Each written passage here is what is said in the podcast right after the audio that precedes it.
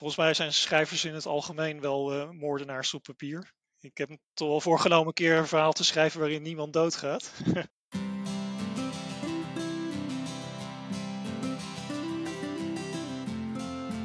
Hoi, welkom bij Schrijfpraat, de podcast. Wij zijn Emmy en Kim en in deze podcast praten wij over schrijven en over alles wat daarbij komt kijken. We spreken boeiende gasten, behandelen interessante onderwerpen en we drinken thee en koffie. En we lachen, dat ook. Vooral om onszelf en onze eigen valkuilen. Want boven alles is schrijven gewoon leuk.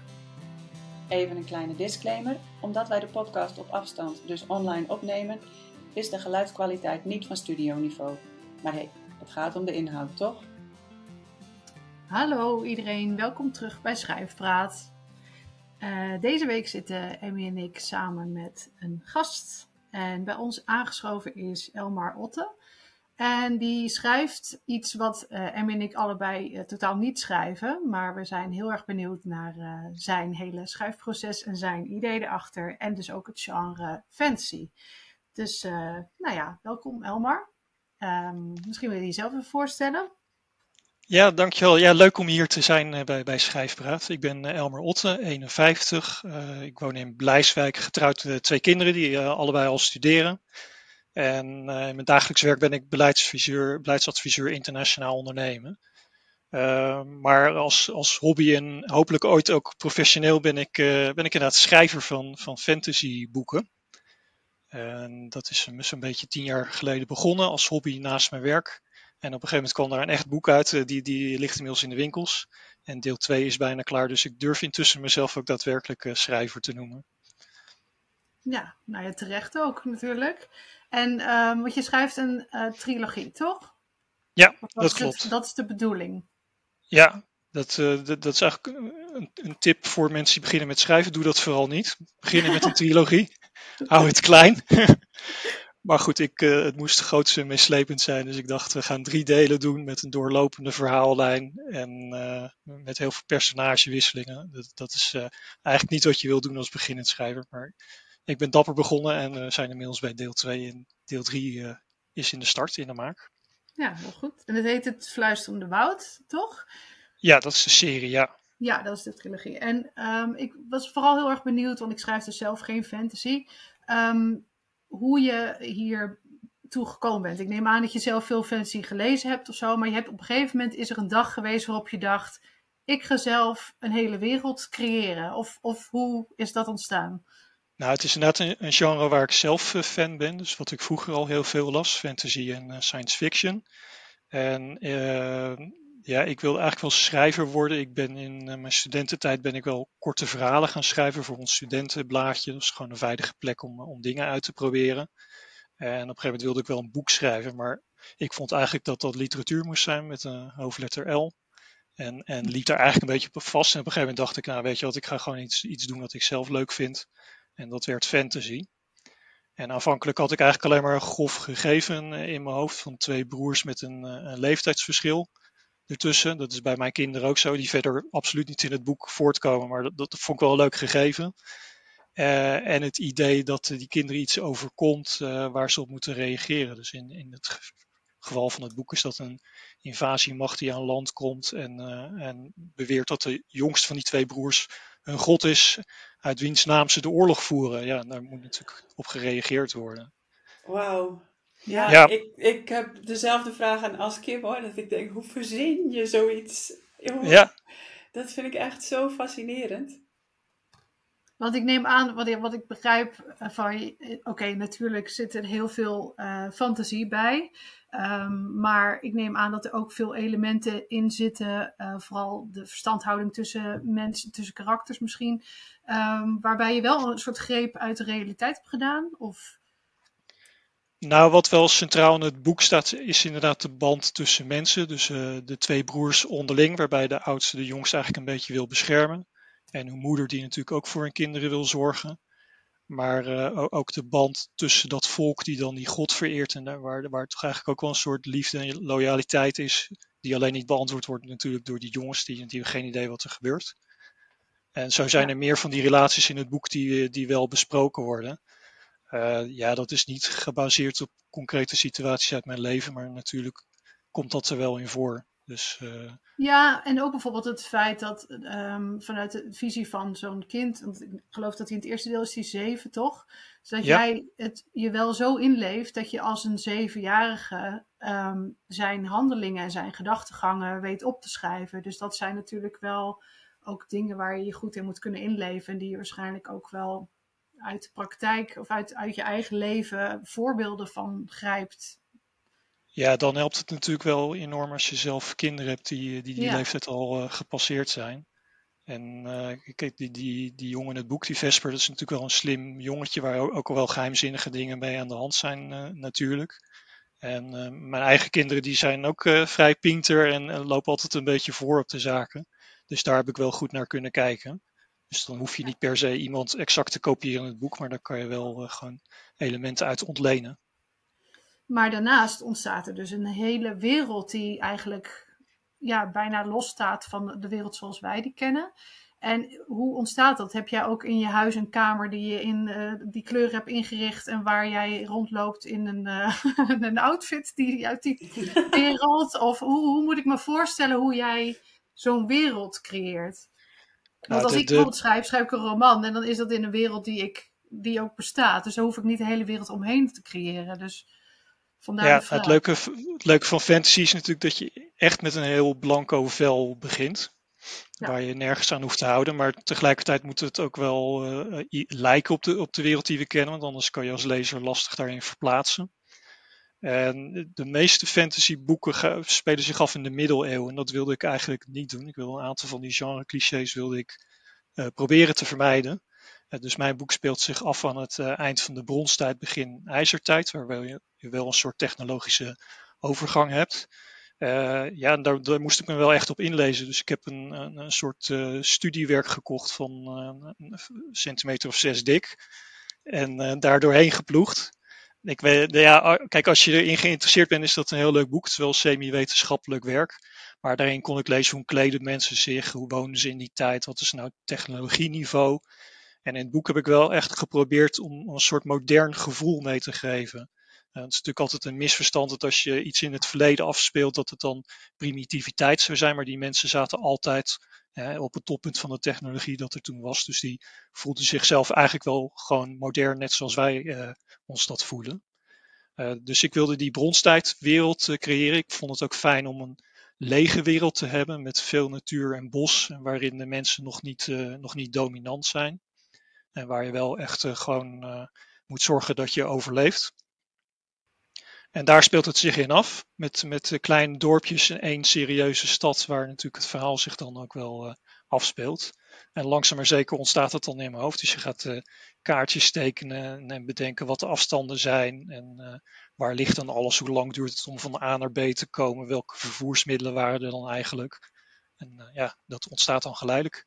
En soms ja. soort verhaal voeg je elementen toe die dan nodig zijn en dan wordt het plaatje steeds completer. Dus als ik goed begrijp, uh, mag je natuurlijk in fantasy een heleboel bedenken. Maar het moet wel qua afstand en qua tijd en ontwikkeling logisch in elkaar zitten. Ja, klopt. Want als je dat ja. niet doet, dan uh, heeft de lezer dat onmiddellijk door en die is dan uit het ja. verhaal en die, die haakt daarop af. Ik zie eigenlijk wel veel um, overeenkomsten met. Ik schrijf historische romans en ik, en ik hoor jou vertellen van ja, je moet afstanden en tijden en uh, locaties. En uh, dat geldt eigenlijk net zo goed voor, uh, voor ja, verhalen die in een tijd afspelen dat, waarin je er zelf nog niet was. Um, maar dan heb je een soort van de vrijheid om het zelf te creëren. Dus het moet wel kloppen, maar je kunt het ook nog zo aanpassen dat het weer klopt of zo. Denk ja. ik. Dat, die vrijheid heb je wel als je het allemaal zelf verzint. Ja, precies. Maar ik probeer wel gewoon naar, naar de historie te kijken. Het, het, speelt zich niet af in de aarde waarop wij wonen, maar wel in een vergelijkbare planeet die verder niet benoemd wordt. En ja, je had het over hoe mijn kamer is ingericht, maar ik, ik schrijf bij ons op zolder. En uh, ik, ik, probeer wel dingetjes te verzamelen die er inderdaad bij passen, maar zover ben ik nog niet. Maar ik, ik woon vlakbij uh, Archeon. Ik weet niet of je dat kennen, dus uh, openluchtmuseum. Met ook heel veel hutten daar uit, uh, uit de steentijd en de bronstijd en de ijzertijd. En daar heb ik wel heel veel uh, rondgewandeld en goed gekeken hoe dat in elkaar zit en foto's gemaakt. Dus dat is wel mijn, beetje mijn inspiratie voor het uh, decor geweest. Ja, dus ook als je niet aan het typen bent, dan ben je er wel mee bezig met je verhaal. Ja, je probeert toch een beetje in die wereld uh, te wonen voor jezelf, ja. voor je gevoel. En, en hoe is dat voor je gezin? Ja, nou, het was altijd een beetje tussen, tussen de bedrijven door. Dus af en toe een uurtje op zolder. Maar op een gegeven moment wil je het echt afmaken. En dan moet je je toch wel, wel afsluiten en zeggen: joh, ik ben nu niet bereikbaar. En uh, ga even mijn boek zitten. En ja. je, je kent dat gevoel natuurlijk dat je gewoon, ook, ook als je stopt met schrijven, blijf je daar gewoon in, in rondzweven. En kan je makkelijk weer, weer terugkomen. Maar als je een tijdje uit bent, dan moet je dat hele proces weer in om weer in je eigen verhaal te landen. Ja. Dan duurt het wat langer. Maar als je er eenmaal in zit, dan dat is altijd een heel lekker gevoel. Ja. Nou, wat ik heel uh, leuk vind aan jouw boek, tenminste, ik heb je tweede boek, uh, heb ik de redactie van gedaan, of tenminste de correctie. En um, wat ik heel erg leuk aan vind, is dat er ook heel veel humor in zit. En dat je uh, dus ook in zo'n niet bestaande wereld en niet bestaande tijd, nee, dat zeg ik misschien niet goed, maar dat er ook echt humor in zit. Um, die, die, ik heel subtiel vind, maar die heel erg duidelijk uh, de personages, een soort uh, een beeld geven van de personages. En nu komt het, ik heb niet heel veel verstand van fantasy, maar ik heb het idee dat dat niet een ding is wat heel erg hand in hand gaat met elkaar. humor en fantasy. Wat is jouw idee daarover? Um, nou, hangt een beetje vanaf. Je, je hebt de beroemde schrijver Terry Pratchett, die uh, Discworld schreef. Dat, dat is al, een en al humor, dus het kan heel ja. goed samengaan. En uh, dat is ook een beetje persiflage op het genre. Maar uh, ja, inderdaad, de meeste fantasyboeken zijn wel inderdaad redelijk serieus. Um, ja, bij mij is ik, ik, ik vind het leuk om erin te verwerken. Ik, ik bedenk die grappen ook niet heel bewust. Dat is gewoon iets wat tijdens het typen erin, erin sluist. Dus, en, en inderdaad, per karakter is het dan anders. Als je op een gegeven moment weet hoe een karakter praat en denkt, dan uh, ontstaat er vanzelf verschil in. Maar ik zit niet actief grappen uit te denken achter het toetsenbord. Nee, het is ook een manier om ze meer, um, om ze meer diepgang te geven, denk ik, je personages. Dat, uh, ja, dat ze meer gaan leven in plaats van alleen maar dingen meemaken. Dat ze ook een uh, persoonlijkheid hebben. Ja, ja, en het is eigenlijk best wel een grimmig verhaal. Dus zonder die humor zou het denk ik ook, ook uh, best wel zwaar zijn om te lezen. Maar ik, volgens mij is dat, eh, alle fantasy die ik heb gelezen, altijd wel zo. Dat het altijd oorlog is of uh, ander ja. leed en ellende. Uh, het, is, het is nooit alleen maar uh, elfjes en bloemetjes, toch? Nee, dat klopt. Volgens mij zijn schrijvers in het algemeen wel moordenaars op papier. Ja, ik heb toch wel voorgenomen een keer een verhaal te schrijven waarin niemand doodgaat. Maar in, de, in dit, deze serie is dat inderdaad niet zo. Het is, het is oorlog en uh, het hele land uh, wordt verwoest. En die personages moeten daarop reageren. Ja. En in de, in de meeste fantasy verhalen is er altijd een held die, die een opleiding doorloopt en dan uh, de uitdaging aan kan en alles overwint. Maar in mijn boek mislukken ook gewoon zaken. Het, het, het, is wel realistisch niet. Uiteindelijk, als we naar de finale in deel 3 toe gaan, dan komt er waarschijnlijk wel een, eh, een mooie overwinning. Maar het is niet een, eh, een rit die heel makkelijk gaat en waar iedereen er ongeschonden vanaf komt. Nee, ik denk dat dat er ook wat bij hoort. Wordt heel nieuwsgierig. Ja, je moet het lezen, Emmy. Ja. Nee, maar het, het, lijkt me ook wel logisch dat het niet alleen maar goed gaat. Want ook al is het een heel andere wereld, um, het leven is nooit zonder struikelblokken, denk ik. Dus uh, dat valt, komt ook weer terug op die logica. Dat het niet logisch zou zijn mm. als het de held alleen maar allemaal goed af zou gaan.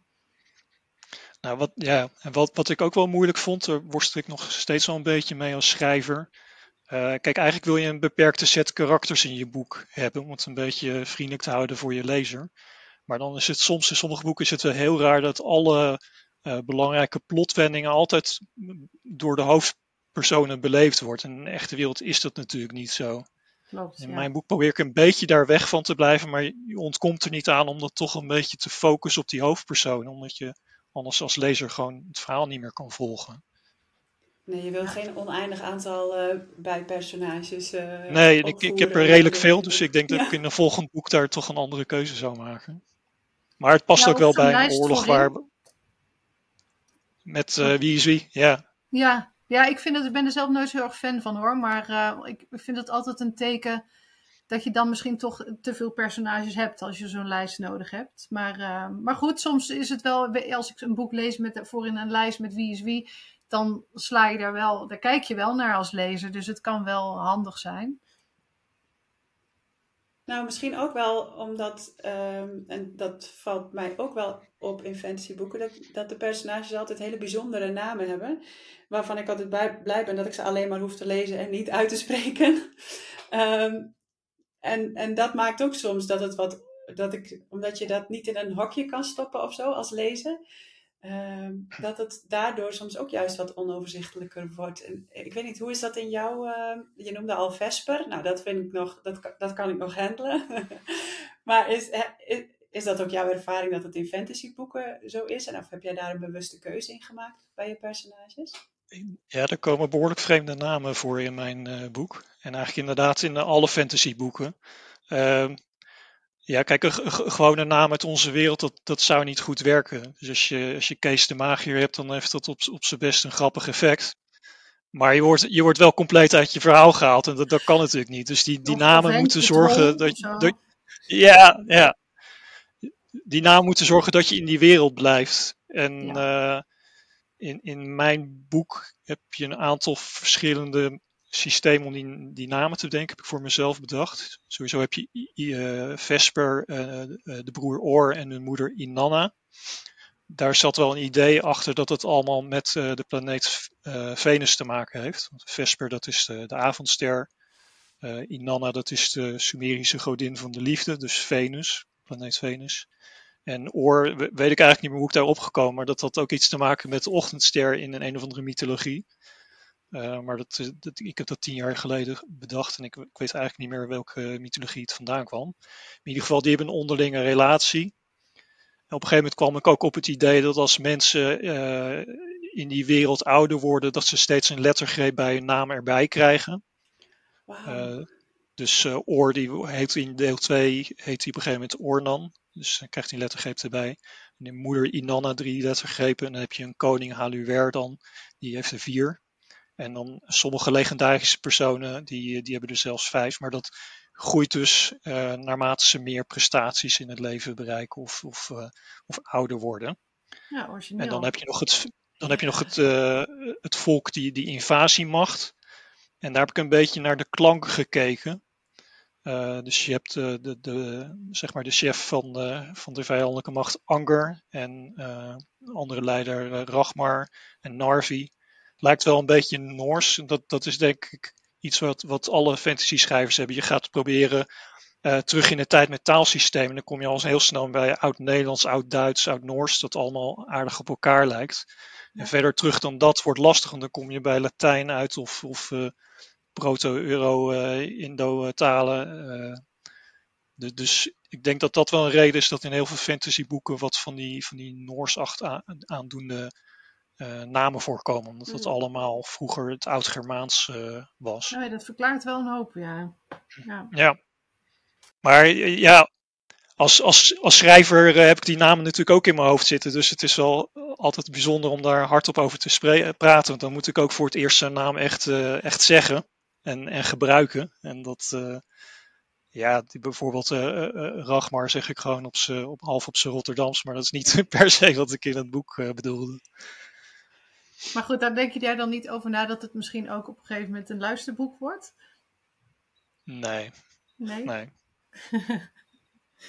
okay. Daar moet die inspreker dan ook maar mee dealen. ja. ja. inderdaad.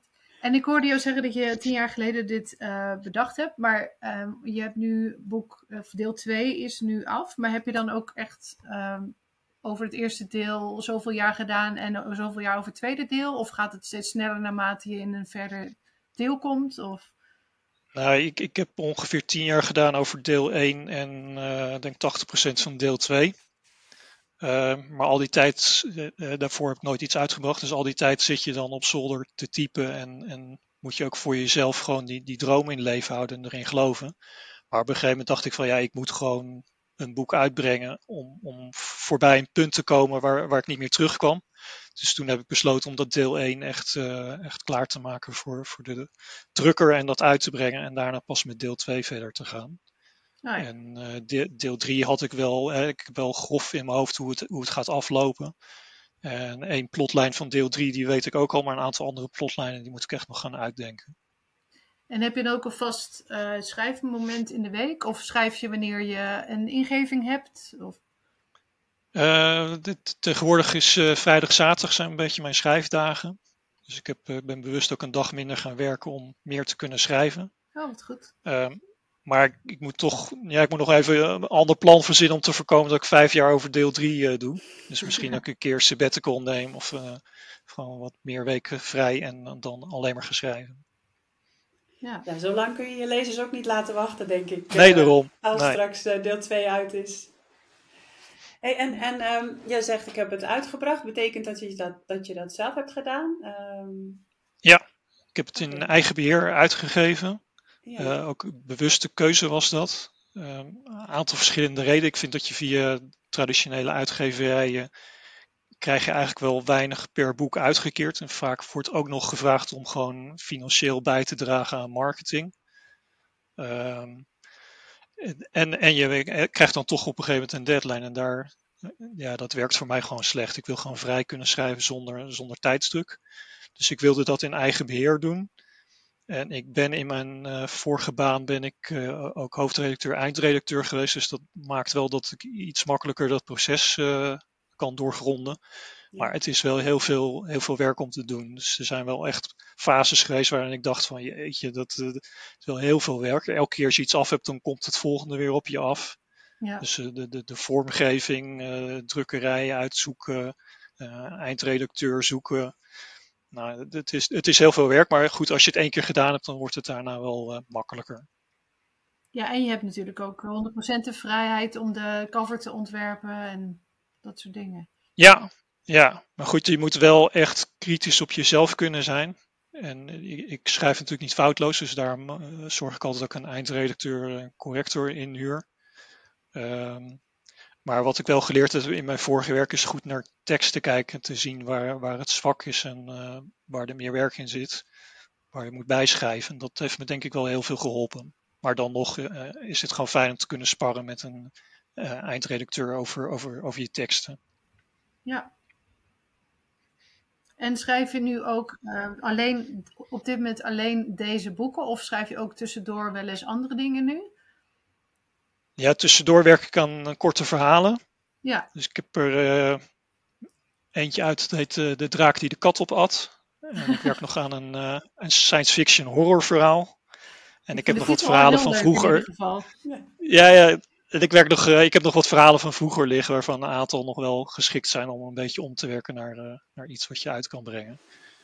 En wat ga je doen met die korte verhalen? Is dat, wil je die gaan bundelen of ga je die op een andere die, manier? Uh, nou, eigenlijk wil ik die voor, voor de marketing inzetten. Dus die, die zijn gewoon gratis beschikbaar. En dan hoop ik dat mensen ook geïnteresseerd zijn wat ik verder schrijf.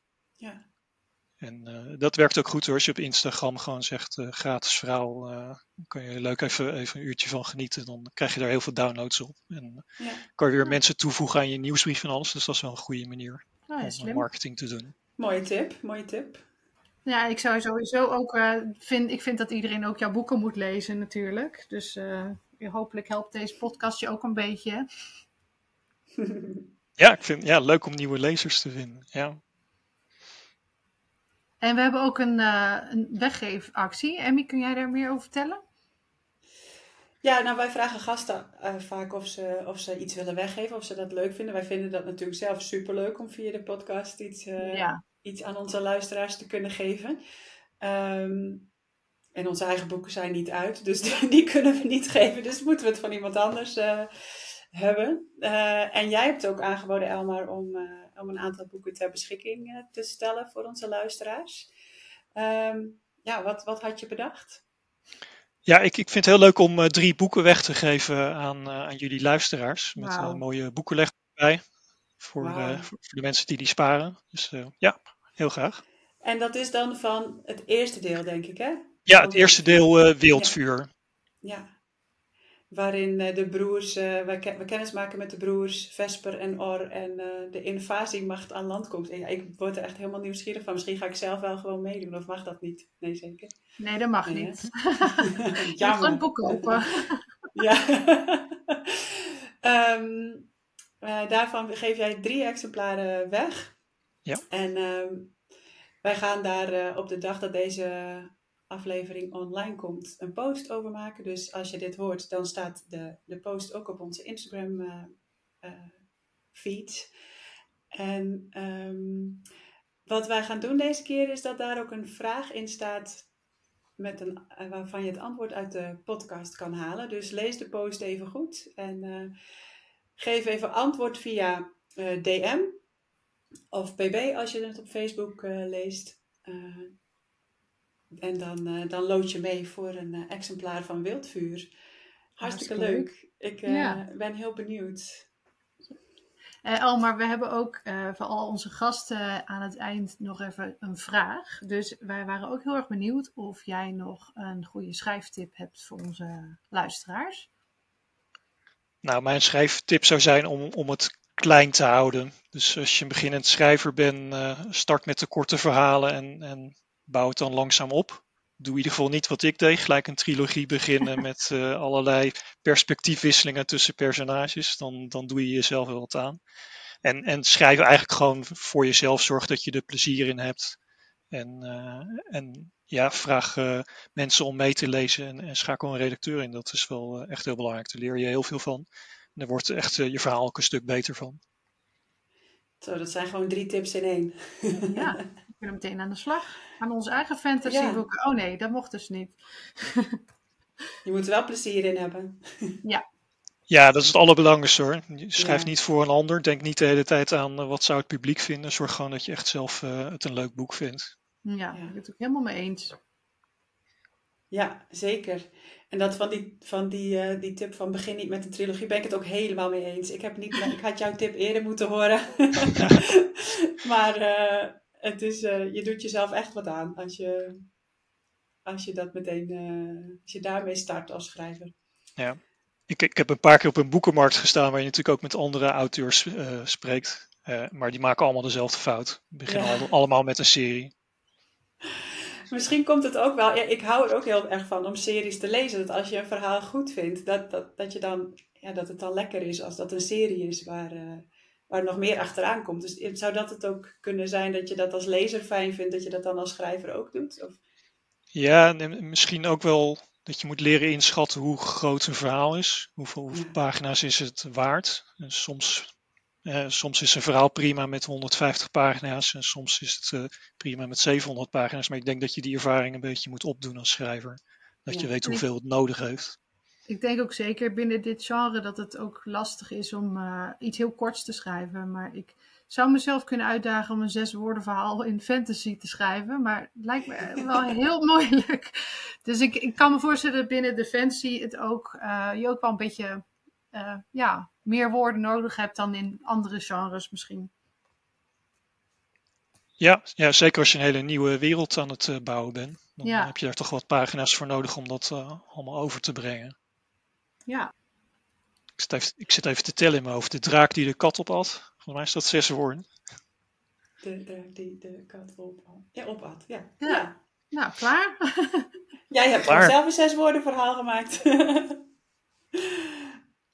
Het is grappig, want we hebben de vorige aflevering ging over uh, collega of concurrentie.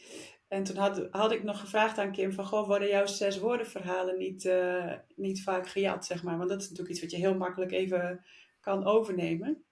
Dus nu zeg ik tegen jou, Kim, deze mag je niet jatten van Elma. Ik zal hem niet uh, jatten.